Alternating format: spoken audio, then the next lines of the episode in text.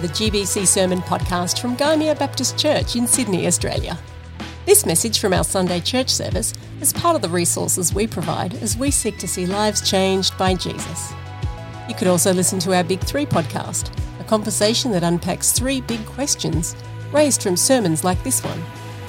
You can find more information about Gymea Baptist Church, as well as discipleship resources and an opportunity to join us in person or online on our website, gymea baptist dot org dot a u. Good morning, church, here and online. Uh, this morning's Bible reading is found in Ecclesiastes chapter three, and we'll be reading verses one to eight.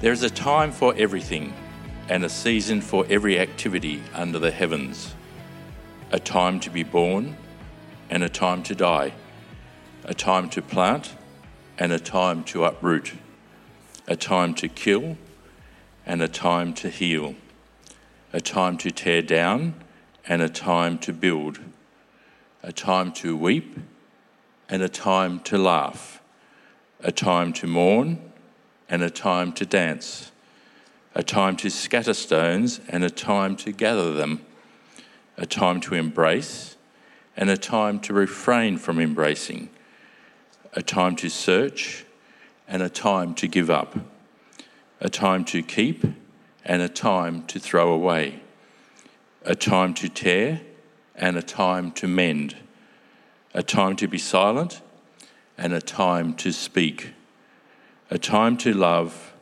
and a time to hate, a time for war and a time for peace. Thank you, Craig. Good morning. It's good to have you here this morning, whether you're joining us here on site or online. Great to have you with us. Um, a bit of a dating question. How many of you heard the tune by the Birds in your head while you're listening to that? Yeah, a few of you. There you go. We're all old. Um, Apparently, there's a time to grow old, so we're in good stead, right? Uh, the Birds took that, uh, took those lyrics, very cleverly added the refrain from chapter one, which is quite clever, but ended up making it an anti-war th- song, which it's not. Uh, the author of this little poem, uh, who identifies himself as the teacher in the book of Ecclesiastes, is here reflecting on a really significant and important component of wisdom, and that is timing. Uh, I think we've all made big decisions in our lives, and there's kind of two parts to it, right? On the one hand, you have to kind of do the uh, the benefit analysis, right? You got to do the thinking about, uh, do I have enough money to do this? Do we ha- have the resources to accomplish this? Uh, are these the sorts of things that we should be doing right now? And that leads to the second, which is about the timing, isn't it? It's one thing to work out whether this is a beneficial or advantageous activity. It's quite another to figure out whether it's the right time. Have you ever done the right thing, made a good decision, but your timing was so bad it was a disaster? I hate that. It is the most frustrating mistake to make, because you look at the paper and you kind of go, I've done all the work. This should have worked, but my timing was awful. Well, the author here is reflecting on time and gives us a whole series of doublets, is frustrated with timing as well. He goes on to say that, the God, that God has placed eternity in our hearts. We understand how important timing is. We know that if we know the right thing to say or to do, we also need to get the timing right, or it's a disaster. But, and here's the kicker, no one can figure out what the time is. God has told us, we know that timing is critical, but for the love of God, we just can't seem to get it right. Which leads him to his, basically his hypothesis, which is that everything is meaningless, which is a story for another time. But I wanted to begin with this as we think about what it means for us to do the one thing, because here the author is reflecting on timing, but we don't ask the question of timing right away. We actually are driven by a different quest. And the reason why we are driven by a different quest is because of the answer that our society gives to the question of when is the right time? You know the answer, don't you? There's a time for everything, a time for every season under heaven. When is that time? Right now. When should we do everything? Now. And so what we look for is not timing. We look for balance. That's the great quest of our society, to find balance, to figure out how to balance our lives. I mean, think of the metaphors we use. How many balls can I keep in the air? Right? And what is the thing about juggling? Well, all the balls have to kind of stay in my hand for the same amount of time and in the air for the same amount of time. There's some balance, and if I get it right, it looks beautiful. Or we spin plates. How many plates do you have spinning at the moment? Well, we spin them and we spin them. We look for the wobbly ones. We fire them up again. Occasionally get a new bamboo pole and put another plate on. Or the quest for efficiency with which this is tied up with. You know, the first week of this series, I used um, a metaphor that's uh, made popular, at least for me, with Stephen Covey in his book, Seven Habits of Highly Effective People. Right? The whole idea that if you want to kind of make sure you get everything in, into your life, you need to kind of put the big rocks in the bucket first, and then the smaller rocks, and then the gravel, and then the pebbles, and then the sand. But what's the end result? That we have a really, really, really full bucket.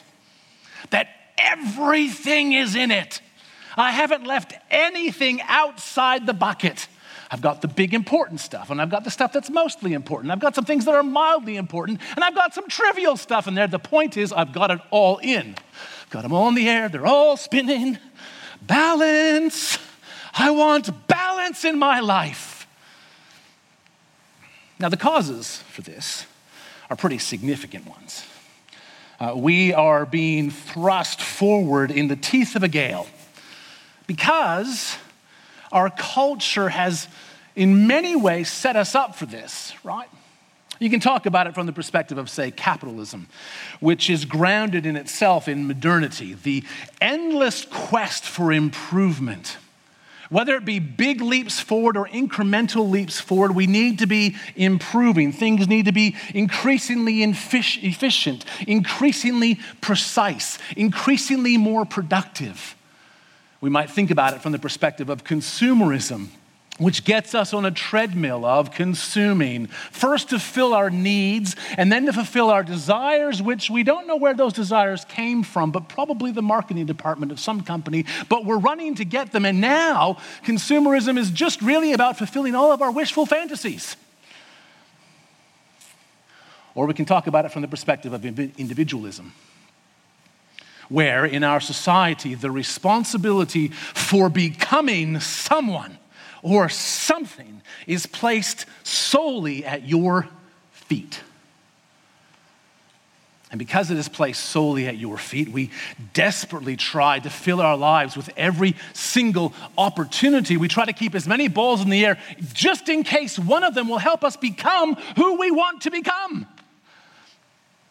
And we run the horrible risk in the midst of a capitalistic, consumeristic, individualistic society of allowing our lives to be defined by our experiences and our possessions.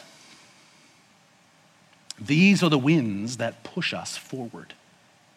You're familiar with them, even if you've never noticed them before. And the outcome, of course, is pretty tragic. We end up kind of skipping through life, don't we? Just kind of shallowly running across the very surface. I mean, just think about juggling. I wish I could juggle fifteen things. It would be very impressive as an illustration in a sermon. I can't. But think about juggling. You're just, you're keeping all the balls in the air. That's the whole point. And I don't have any time to take one of the balls that falls into my hand and think about it. All I can do is kind of flick it to my other hand and get it back up in the air because the next one's coming. I can't take the ball and pause and play catch with somebody, or grab, gather a group of people and have a cricket game, or better yet, a ball hockey game. Can't do any of those things. I just have to keep everything in the air. I don't eat food on the plates that I'm balancing and spinning. God forbid, that would just get really messy. I just have to keep them going. And so we skim through life just trying to do everything all at once. And it makes meaningful connection really hard. I don't have any time to pay any attention to you when I'm keeping the balls in the air. apart from occasionally glancing over and thinking, you probably have more balls in the air than I do. Because there's something heroic about having lots of balls in the air, isn't there? There's something really heroic about having lots of spinning plates. There's something heroic about packing our life full of everything and being able to say, look, I got them all in the air. It came up in our strategic directions last year, didn't it? What do we long for? Relational connection. What's our biggest obstacle? We're too busy. Well, of course we are. Of course we are.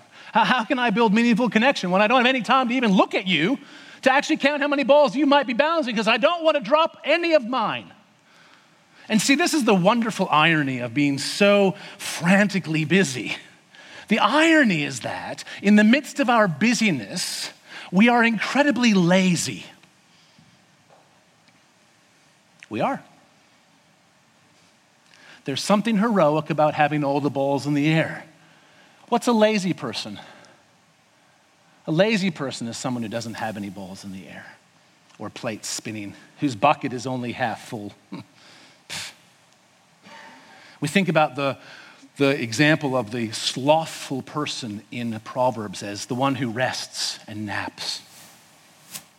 But the reality is that the definition of laziness, it was, as it was defined by the church fathers and theologians, who described laziness as one of the seven deadly or capital sins from which many other sins are birthed. The definition that they gave to it was not doing nothing, it was about doing unimportant things. The slothful person is not slothful because they are resting. They are slothful because they are resting during harvest. Now is not the time to rest. Now is the time to get up with the sun and work all day until the sun sets, until all the harvest is in the barns. Then rest, because rest is good in its proper place. When I did some reading on the seven deadly sins, one of the really enjoyable components of it was actually looking up artistic representations of the seven deadly sins, personifications where people were representative of these sins. And one of my favorite representations of the sin of slothfulness was of a, a young woman dressed in a blue gauzy dress, swinging on a swing and blowing bubbles. And I thought, that is perfect. She is terribly busy. Have you ever tried to swing on a swing with just one hand? Right? That takes some work. And bubbles, man, those things disappear like nothing else. You've got to just keep blowing.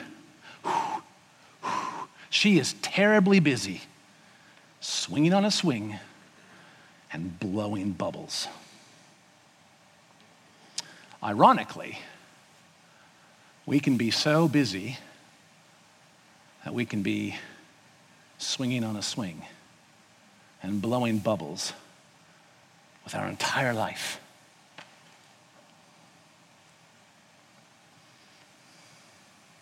I'm reading a book at the moment, struggling through a book. It's philosophical. I, I'm out of my depth pretty quick with philosophy. It's called Liquid Modernity by a fellow named Zygmunt Bauman, a sociologist um, and philosopher who died a few years ago.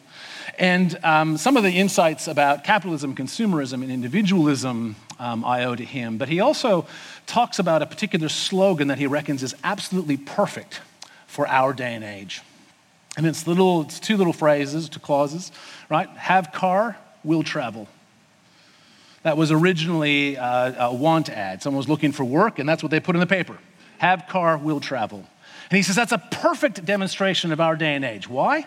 Metaphorically, we all have the car. We have the means to do things.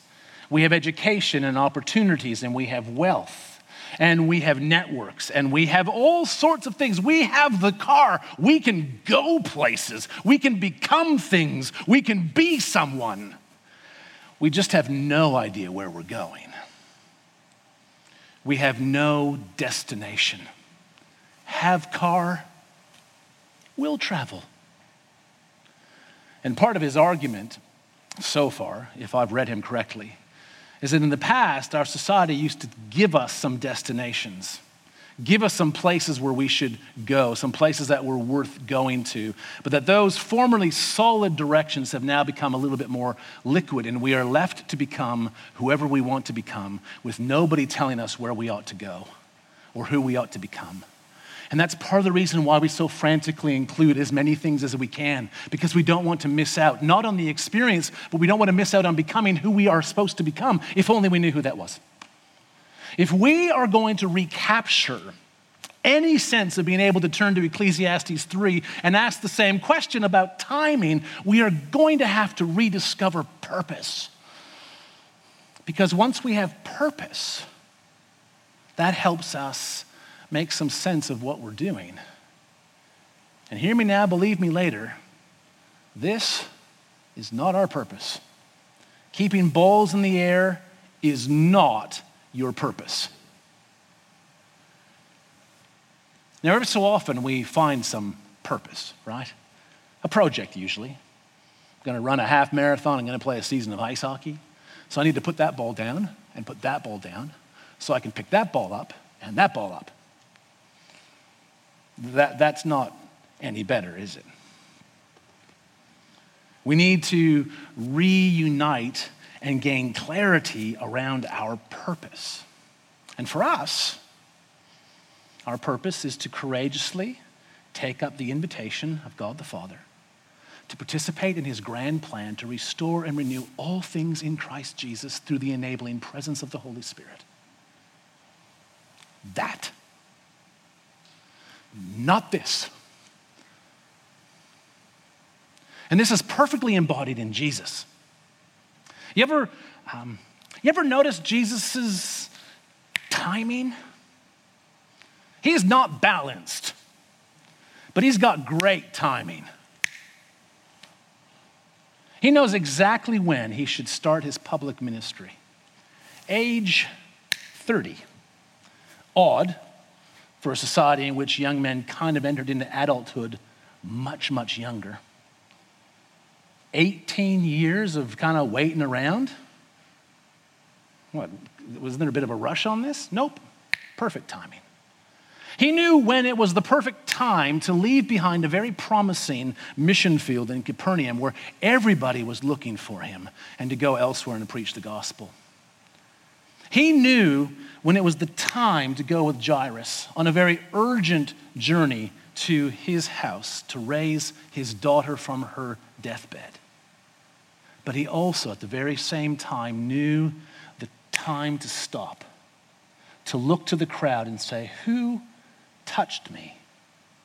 with faith, and to wait on that very urgent journey until a woman came forward where Jesus was able to hear her story of twelve years of debilitating hemorrhage. To say to her daughter, "Your faith has saved you, go in peace." And then to proceed to Jairus' house. And he knew the time to be absolutely flat out. Chapter six in Mark's gospel, we're told that the apostles had returned from their journey and their missionary journey to tell Jesus what was happening. And we're told that there's so many people coming and going that Jesus and his disciples didn't even have time to eat. Now, a life coach today would look at his schedule and say, "Jesus, you're running yourself into the ground. Your ministry won't last more than three years if you keep this up." He knew the time to be frantically busy, and he knew the time to withdraw. Because Jesus was clear on his purpose, and he was intimate with the Father. He was clear on his purpose. He knew why he had come. He knew what he was there for, and he was intimate with the Father. At key points in Jesus' ministry, he withdraws and spends time in prayer. And while there may very well have been some requests made, I suspect that a great deal of it was listening. making sure that he was on the right track, that he was moving in the right direction, that he was keeping in pace with the Holy Spirit, that he was keeping in step with the Holy Spirit rather than allowing the pressures around him to force him into different places. The promising mission field in Capernaum, when everyone is looking for him, when there's an opportunity for him to do something amazing right there, he withdraws to pray. And when his disciples find him, he says, we have to go someplace else. This promising mission field is not where I'm supposed to be. He was clear on his purpose, and he was intimate with the Father. I very optimistically entitled this sermon, Do the One Thing, as if we could get it down from that to one. Maybe we could try doing one less thing, maybe two. Because there's a something that's quite helpful when we manage to put down one or two of the balls. It's that the whole rhythm slows down just a little bit. Gives us a little bit of margin, doesn't it? Gives us just a little bit more time to reflect on our purpose, reflect on what we're doing, to consider as well how we might foster and nurture intimacy with the Father.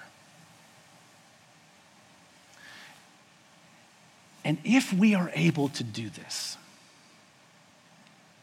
I believe that there may be an opportunity for us to turn upwind. I have it on reasonable authority that it is possible to sail upwind. It requires some skill. It requires a great deal of focus. It requires some experience, but you can do it. Our world is dying for lack of wisdom because our world is chasing balance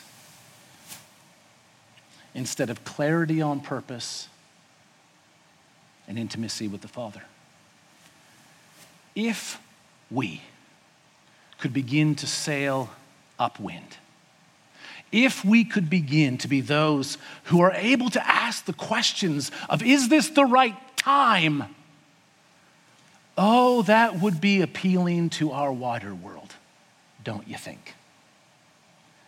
If we were able to live wisely, with a bucket that was just full of the good stuff, and the balls that were just the most critical, in order that we might be about the plans and purposes of God in his timing. I reckon people would flock to the church to find out how in the world we're doing it. And wouldn't it be wonderful to be able to introduce them to the Father, who invites them into purpose? Not just filling their lives with so much stuff, not just filling their lives with experiences and things, recognizing that there's so much more to who we are and who we have called to be than what our world currently drives us towards. So at the start of this year, as we seek to be on purpose and create some margin, to be careful of the state of our soil, that we might hear the word of God to us, as we're seeking to be the Christian, not a Christian, as we're seeking those that God may be sending us to, finding the one that might be the person that God wants us to, to really invest in. Can I also offer you this challenge? To live wisely,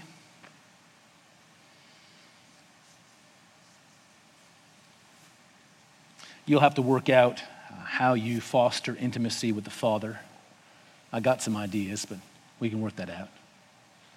You're going to have to figure out which bits you need to do now and which bits you need to do later. There is a time to be frantically busy. It's not all the time, but there is a time to be frantically busy. And there are times to rest. Let us live wisely to do the thing that God has called us to. And perhaps it might be worth just giving you one last encouragement. The gale force winds that blow us forward also threaten often to swamp us, don't they? Most of us feel swamped at some point in time or another. Remember the resources that we have with us in the boat. Remember the story in Mark chapter four? The disciples and Jesus are going across the Sea of Galilee. A storm blows up, as was fairly common on the Sea of Galilee. Big change of heights and whatnot. At any rate, blows up, and the wind's blowing and howling a gale, and water's coming in. They're threatened to be swamped, and Jesus is asleep. Remember that story? And the disciples wake Jesus up, and they say to him, love this question, "Don't you care if we drown?" What a question to ask Jesus. Don't you care? Hmm. He's like, yeah, I might. I might care. Right?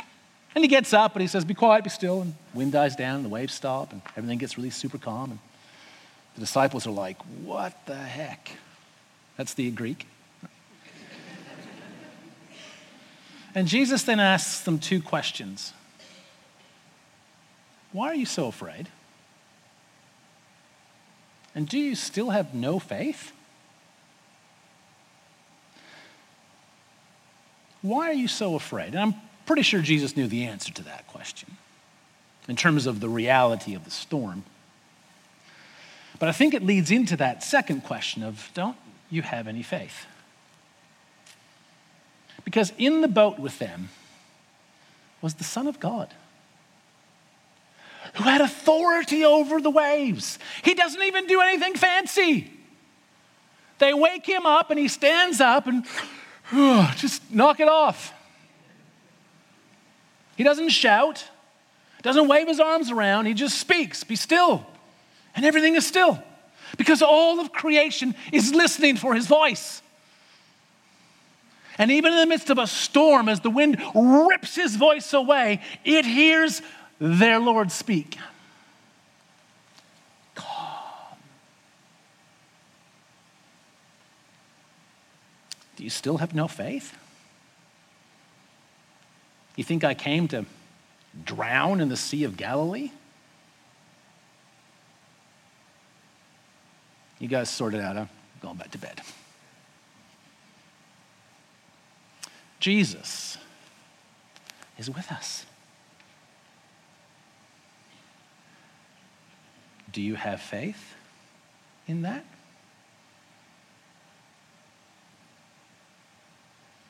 Because it will require faith to resist our cultural voices and begin to sail upwind, choosing the non-heroic path of not being so frantic, but instead living wisely. We need to help each other with this, because I don't really have any answers beyond that. I know where we need to get to. We need to help each other get there. I'm going to invite Lex and the team.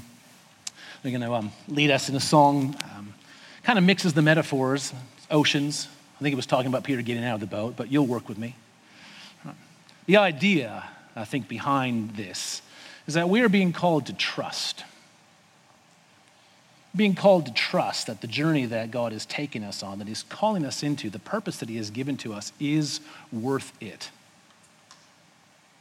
So can I invite you to stand? I'll pray for us, and be a couple members of our staff and elders here down the front.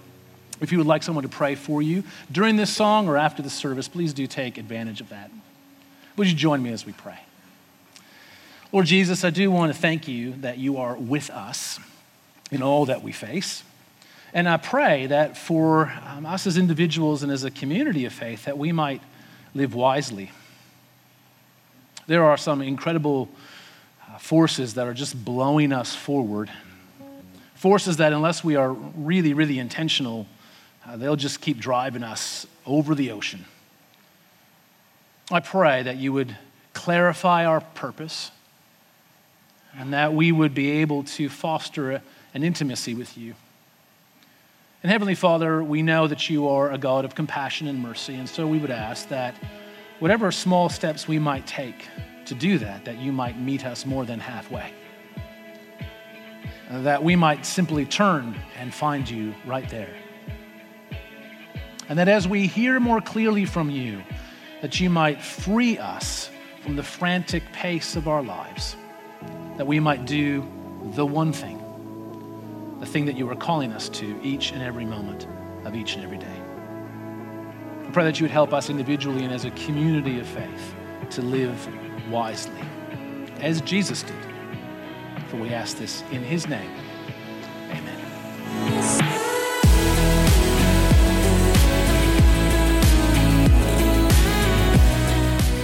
We hope this message has challenged and strengthened you, encouraged you to pray and rely on God, and blessed you today. If you'd like to get to know some of our church community, you can listen to the We Are The Church podcast, an open conversation with real people who call G B C home, as they share stories of God at work in their lives and how their lives are being changed by Jesus.